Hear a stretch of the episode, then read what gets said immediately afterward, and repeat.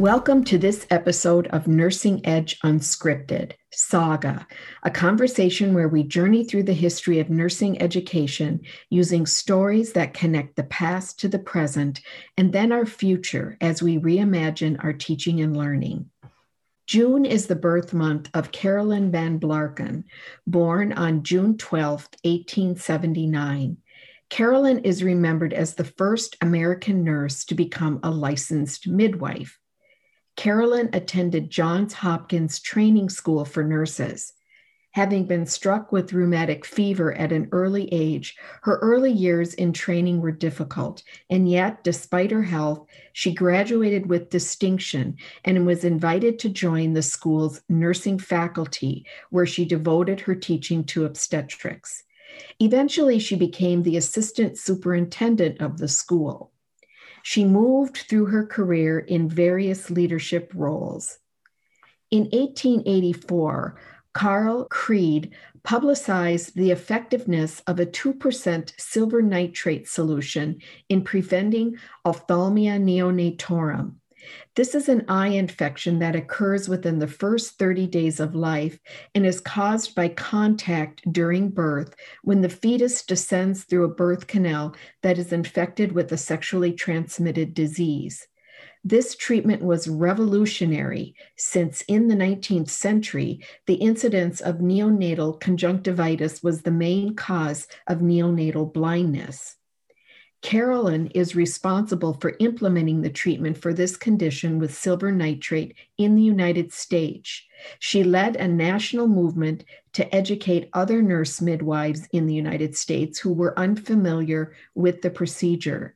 Today, this practice is the standard of care across the world.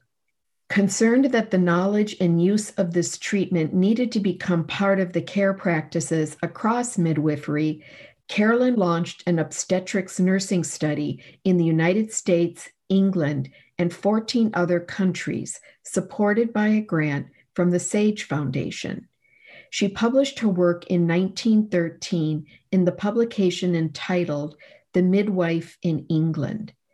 Carolyn was quoted as having concluded that the United States was the only civilized country that did not protect its mothers and infants by providing for the training and licensing of midwives. Carolyn was appalled by the lack of rigorous measures to assure the safety of midwifery care. She became the voice for modern day midwifery for her tireless work to reform midwifery in the United States. She was the first American nurse to be licensed as a midwife. Through her leadership efforts, she raised awareness through her writing and speaking across the healthcare community on the importance of educated and licensed midwives.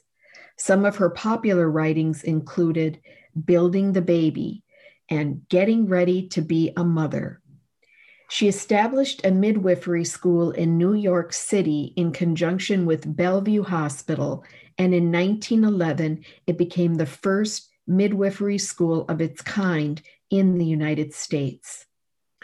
Carolyn's passion was to work to prevent blindness, and she channeled this work through her appointment in 1909 as secretary of the New York State Committee for the Prevention of Blindness. She investigated the causes of blindness and educated the public about prevention and treatment. Her role afforded her the opportunity to launch and execute campaigns in ways to prevent blindness. She continued her work and in 1916 moved to Illinois as secretary of the Illinois Society for the Prevention of Blindness. Her connection to nursing education today can be found in her work during the 1920s, where she channeled her energy toward editing and writing.